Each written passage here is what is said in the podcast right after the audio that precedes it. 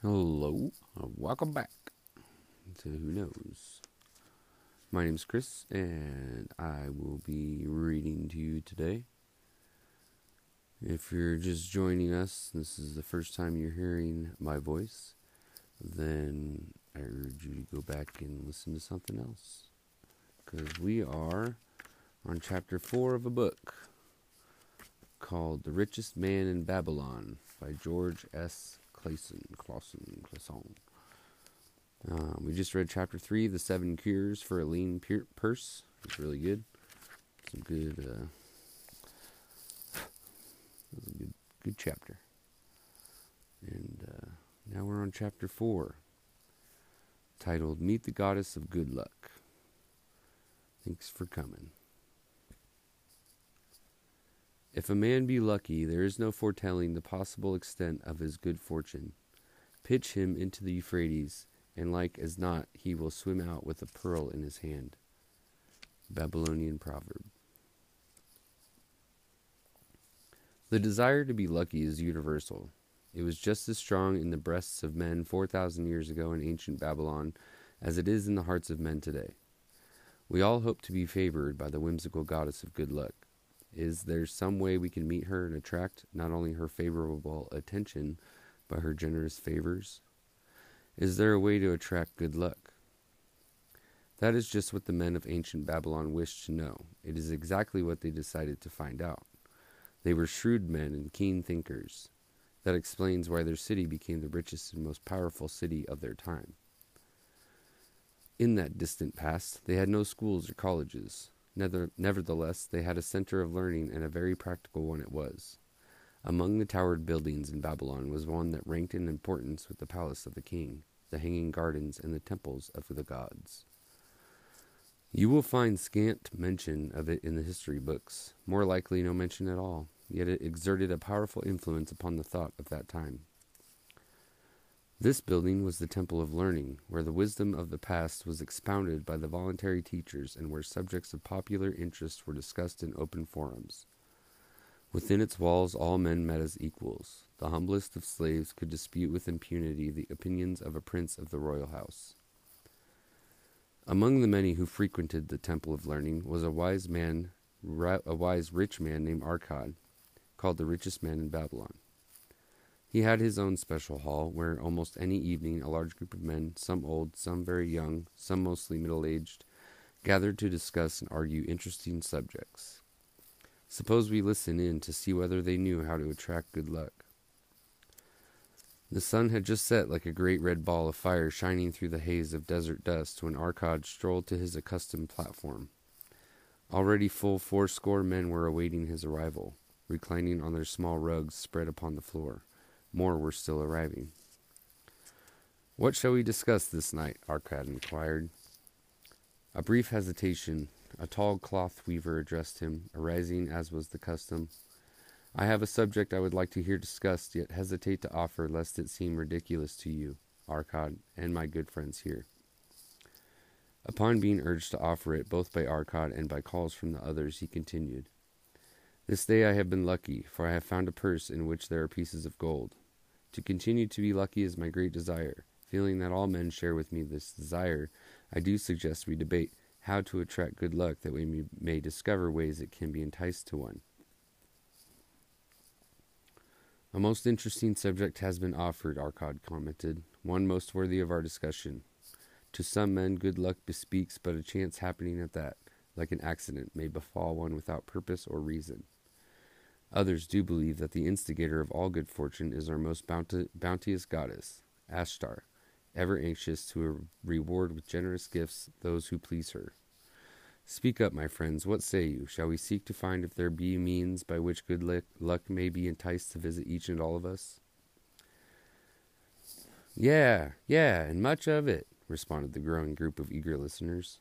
Thereupon Arkad continued, To start a discussion, let us first hear from those among us who have enjoyed experiences similar to that of the cloth weaver in finding or receiving, without effort upon their part, valuable treasures or jewels. There was a pause in which all looked with, about, expecting someone to reply, but no one did. What? No one? Arkad said.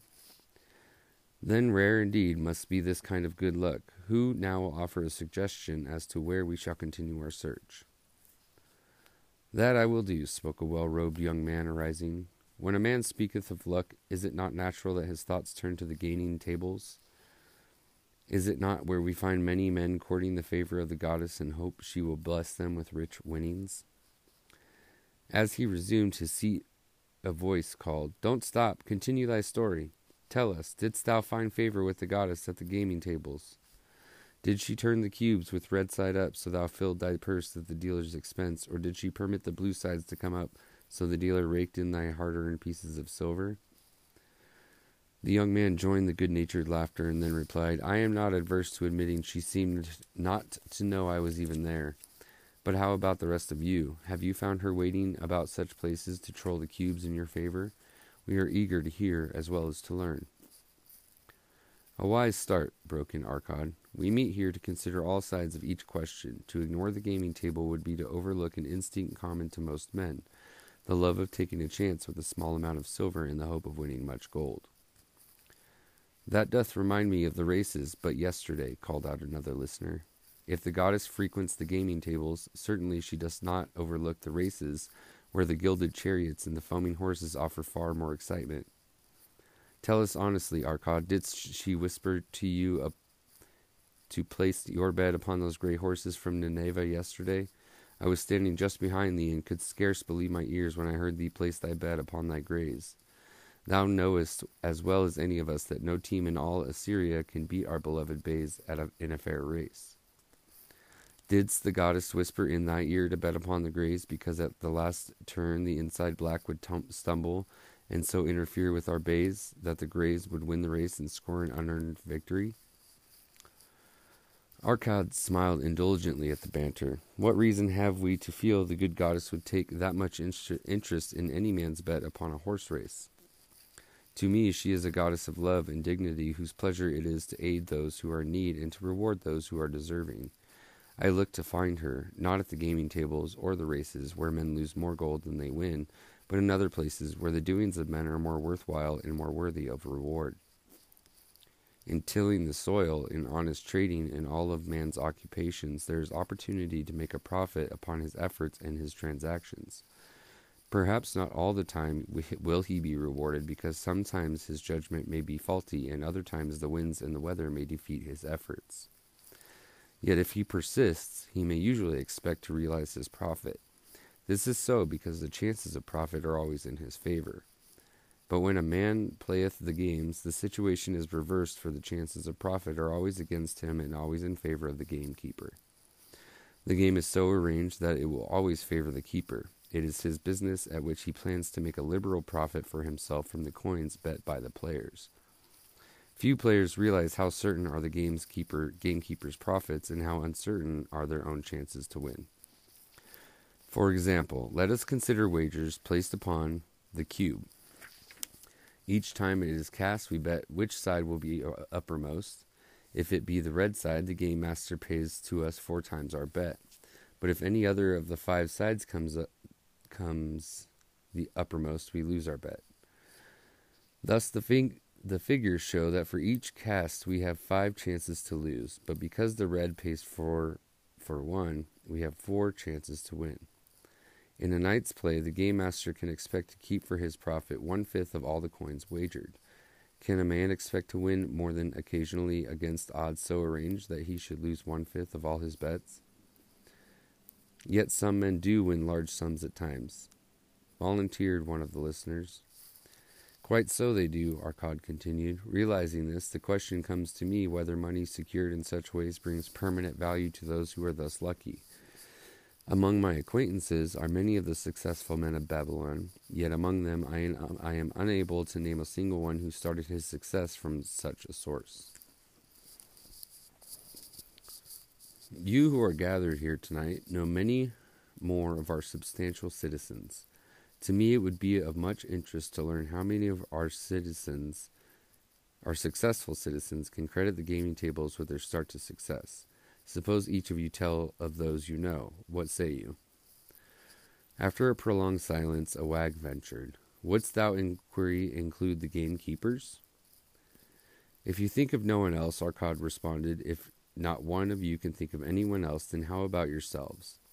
Are there any consistent winners with us who hesitate to advise such a source for their incomes? His challenge was unanswered. His challenge was answered by a series of groans from the rear taken up and spread amid much laughter.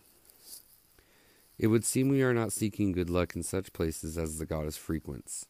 He continued, Therefore, let us explore other fields. We have not found it in picking up lost wallets, neither have we found it haunting the game tables as to the races, I must confess to have lost far more coins there than I have ever won.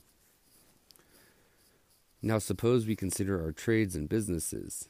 Is it not natural, if we conclude a profitable transaction, to consider it not good luck, but just but a just reward for our efforts?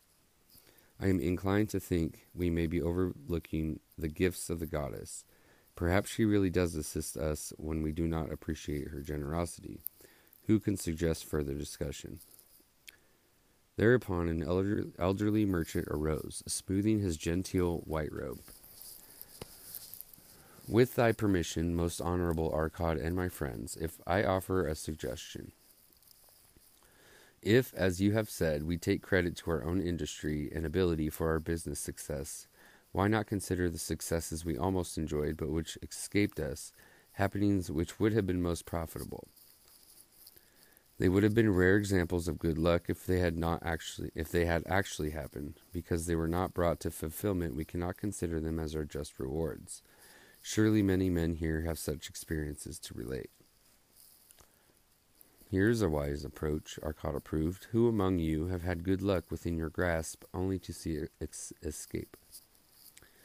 Many hands were raised, among them that of a merchant. Arkad motioned to him to speak. As you suggested this approach, we should like to hear this first from you. I will gladly retail a tale, relate a tale, he resumed, that doth illustrate how closely unto a man good luck may approach, and how blindly he may permit it to escape, much to his loss and later regret. Many years ago, when I was a young man, just married and well started to earning, my father did come one day and urge most strongly that I enter in an investment. The son of one of his good friends had taken notice of a barren tract of land not far from beyond the outer walls of our city. It lay high above the canal where no water could reach it. the son of my father's friend devised a plan to purchase this land, build three large water wheels that could be operated by oxen, and thereby raise the life giving waters to the fertile soil. This accomplished, he planned to divide into small tracts and sell the residents of the city for herb patches. The son of my father's friend did not possess sufficient gold to complete such an undertaking. Like myself, he was a young man earning a fair sum. His father, like mine, was a man of large family and small means. He therefore decided to interest a group of men to enter the enterprise with him. The group was to comprise twelve, each of whom must, must be a money earner and agree to pay one tenth of his earnings into the enterprise until the land was made ready for sale. All would then share justly in the profits in proportion to their investment. Thou, my son, bespoke my father unto me, art now in thy young manhood. It is my deep desire that thou begin the building of a valuable estate for myself, and that thou mayest become respected among men. I desire to see thou profit from a knowledge of the thoughtless mistakes of thy father. This do I most ardently desire, my father, I replied. Then this do I advise. Do what I should have done at thy age. From thy earnings, keep out one tenth to put into favorable investments. With this one tenth of thy earnings, and what it will also earn, thou canst, before thou art my age, accumulate for thyself a valuable estate. Thy words are words of wisdom, my father. Greatly do I desire riches, yet there are so many uses to which my earnings are called. Therefore do I hesitate to do as thou dost advise. I am young, there is plenty of time. So I thought at thy age, yet behold, many years have passed, and I have not yet made the beginning. We live in a different age, my father. I shall avoid thy mistakes. Opportunity stands before thee, my son. It is offering a chance that may lead to wealth. I beg of thee, do not delay. Go upon the morrow to the son of my friend, and bargain with him to pay ten per cent of thy earnings into this investment. Go promptly upon the morrow. Opportunity waits for no man. Today it is here, soon it is gone. Therefore, delay not. In spite of the advice of my father, I did hesitate. There were beautiful new robes just brought by the tradesmen from the east, robes of such richness and beauty, my good wife and I felt we must each possess one. Should I agree to pay one tenth of my earnings into the enterprise, we must deprive ourselves of these and other pleasures we dearly desired. I delayed making a decision until it was too late. Much to my subsequent regret, the enterprise did prove to be more profitable than any man had prophesied. This is my tale, showing how I did permit good luck to escape. In this tale, we see how good luck waits to come to that man who accepts opportunity. Commented a swarthy man of the desert. To the building of an estate, there must always be the beginning. That start may be a few pieces of gold or silver which a man diverts from his earnings to his first investment. I myself am the owner of many herds. The start of my herds I did begin when I was a mere boy, and did purchase with one piece of silver a young ha- calf. This, being the beginning of my wealth, was of great importance to me. To take his first start to building an estate is as good luck as can come to any man. With all men, that first step, which changes them from men who earn for, from their own labor to men who draw dividends from the earnings of their gold, is important. Some, fortunately, take it when young and thereby outstrip in financial success those who do take it later, or those unfortunate men, like the father of this merchant, who never take it. Had our friend the merchant taken this step in his early manhood when his opportunity came to him, this day he would be blessed with much more of the world's goods. Should the good luck of our friend the cloth weaver cause him to take such a step at this time, it will indeed be but the beginning of much greater good fortune. Thank you. I like to speak also. A stranger from another country arose. I am a Syrian. Not so well do I speak your tongue. I wish to call this friend, the merchant, a name. Maybe you think it not polite, this name, yet I wish to call him that. But alas, I do not know your word for it. If I do call it in Syrian, you will not understand. Therefore, please, some good gentleman, tell me that right name you call man who puts off doing those things that might be good for him. Procrastinator, called a voice. That's him, shouted the Syrian, waving his hands excitedly. He accepts not opportunity when she comes. He waits. He says, I have much business right now. By and by I talk to you. Opportunity, she will not wait for such slow fellow. She thinks if a man desires to be lucky, he will step quick. Any man not step quick when the opportunity comes, he big procrastinator, like our friend this merchant. The merchant arose and bowed good naturedly in response to the laughter. My admiration to thee, stranger within our gates, who hesitates not to speak the truth. And now let us hear another tale of opportunity. Who has for us another experience? demanded Arkad. I have, responded a robe, red robed man of middle age. I am a buyer of animals, mostly camels and horses. Sometimes I do also buy the sheep and goats. The tale I am about to relate will tell truthfully how opportunity came one night when I did least expect it. Perhaps for this reason I did not let it I did let it ex- escape. Or of this you shall be the judge. Returning to the city one evening after a disheartening ten days' journey in search of camels, I was much angered to find the gates of the city closed and locked. While my slaves spread our tent for the night, which we looked to spend with little food and no water, I was approached by an elderly farmer who, like ourselves, found himself locked outside. Honored sir, he addressed me, from thy appearance I do judge thee to be a buyer. If this be so, much would I like to sell thee the most excellent flock of sheep just driven up. Alas, my good wife lies very sick with fever. I must return with all haste. Buy thou my sheep, and that I and my slaves may mount our camels and travel back without delay. So dark it was that I could not see his flock, but from the bleating I did know it must be large. Having wasted ten days searching for camels I could not find, I was glad to bargain with him. In his anxiety, he did set a most reasonable price. I accepted, well knowing my slaves could drive the flock through the city gates in the morning and sell at a substantial profit. The bargain concluded, I called my slaves to bring torches that we might count the flock which the farmer declared to contain nine hundred. I shall not burden you, my friends, with a description of our difficulty in attempting to count so many thirsty, restless, milling sheep. It proved to be an impossible task. Therefore, I bluntly informed the farmer I would count them at daylight and pay him then. Please, most honorable sir, he pleaded, pay me but two thirds of the price tonight, that I may be on my way. I will leave my most intelligent and educated slave to assist in making the count in the morning. He is trustworthy, and to him thou canst pay the balance. But I was stubborn and refused to make payment that night. Next morning, before I awoke, the city gates opened, and four buyers rushed out in search of flocks. They were most eager and willing to pay high prices because the city was threatened with siege and food was not plentiful. Nearly three times the price at which he had offered the flock to me did the old farmer receive for it. Thus was rare good luck allowed to escape. Here is a tale most unusual, commented Arkad. What wisdom doth it suggest? The wisdom of making a payment immediately when we are convinced our bargain is wise, as suggested a venerable saddle maker. If the bargain be good, then dost thou need protection against thy own weaknesses, such as as much as any other man? We mortals are changeable. Alas, I must say, more apt to change our minds when right go when right than wrong. Wrong, we are stubborn indeed.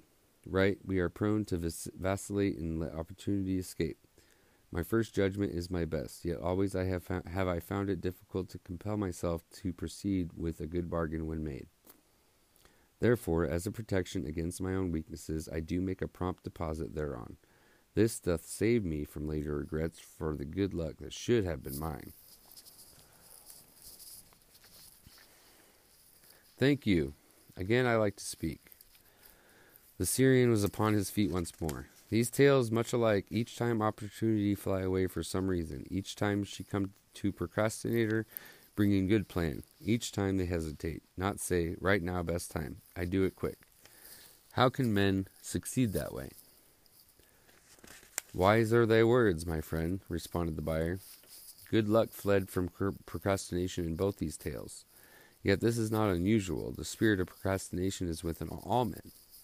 We desire riches, yet how often, when opportunity doth appear before us, that spirit of procrastination from within doth urge various delays in our acceptance.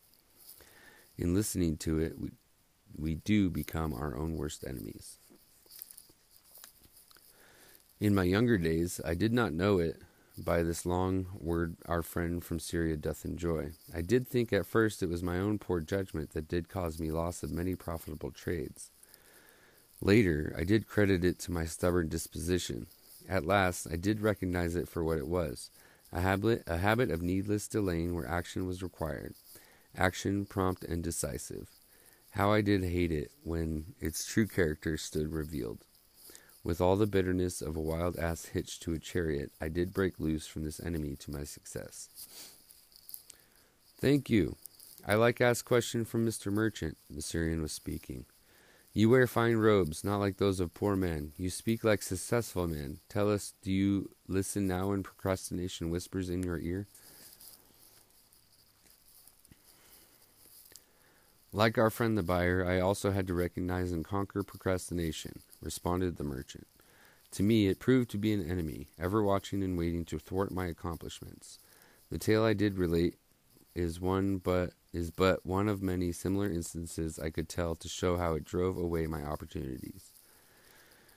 Tis not difficult to conquer, once understood. No man willingly permits the thief to rob his bins of grain, nor does any man willingly permit an enemy to drive away his customers and rob him of his profits.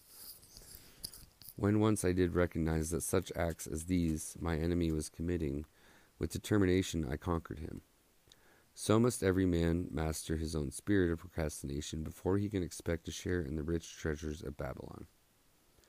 What sayest, Arkad? Because thou art the richest man in Babylon, many do proclaim thee to be the luckiest. Dost agree with me that no man can arrive at a full measure of success until he hath completely crushed the spirit of procrastination within him? It is even as thou sayest, Arkad admitted. During my long life, I have watched generation following generation marching forward along those avenues of trade, science, and learning that lead to success in life. Opportunities came to all these men. Some grasped theirs and moved steadily to the gratification of their deepest desires, but the majority hesitated, faltered, and fell behind. Arkad turned to the cloth weaver. Thou didst suggest that we debate good luck. Let us hear what thou thinkest, what thou now thinkest upon the subject. I do see good luck in a different light. I had thought of it as something most desirable that might happen to a man without effort upon his part. Now I do realize such happenings are not the sort of thing that one may attract to himself. From our discussion, have I learned that to attract good luck to oneself, it is necessary to take advantage of opportunities. Therefore, in the future, I shall endeavor to make the best of such opportunities as do come to me. Thou hast well grasped the truth brought forth in our discussion, Arkad replied. Good luck, we do find, often follows opportunity, but seldom comes otherwise. Our merchant friend would have found great good luck had he accepted the opportunity the good goddess did present to him. Our friend the buyer, likewise, would have enjoyed good luck, and had he completed the purchase of the flock and sold at such a handsome profit. We did pursue this discussion to find a means by which good luck could be enticed to us. I feel that we have found the way. Both the tales did illustrate how good luck follows opportunity. Herein lies a truth that many similar tales of good luck, won or lost, could not change. The truth is this good luck can be enticed by accepting opportunity. Those eager to grasp opportunities for their betterment do attract the interest of the good goddess. She is ever anxious to aid those who please her. Men of action please her best. Action will lead thee forward to the successes thou dost desire. Men of action are favored by the goddess of good luck.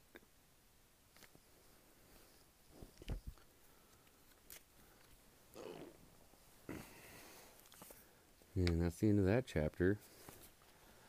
Um, yeah, good stuff here.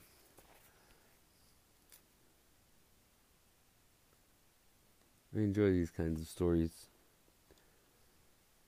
And, uh, you know, there's really good stuff coming out of here. Anyway, that's that's chapter four, guys. And uh, we are halfway through the book. Abouts. Yeah, just about. So, yeah, thanks for coming, guys. Enjoy your Saturday. Bye.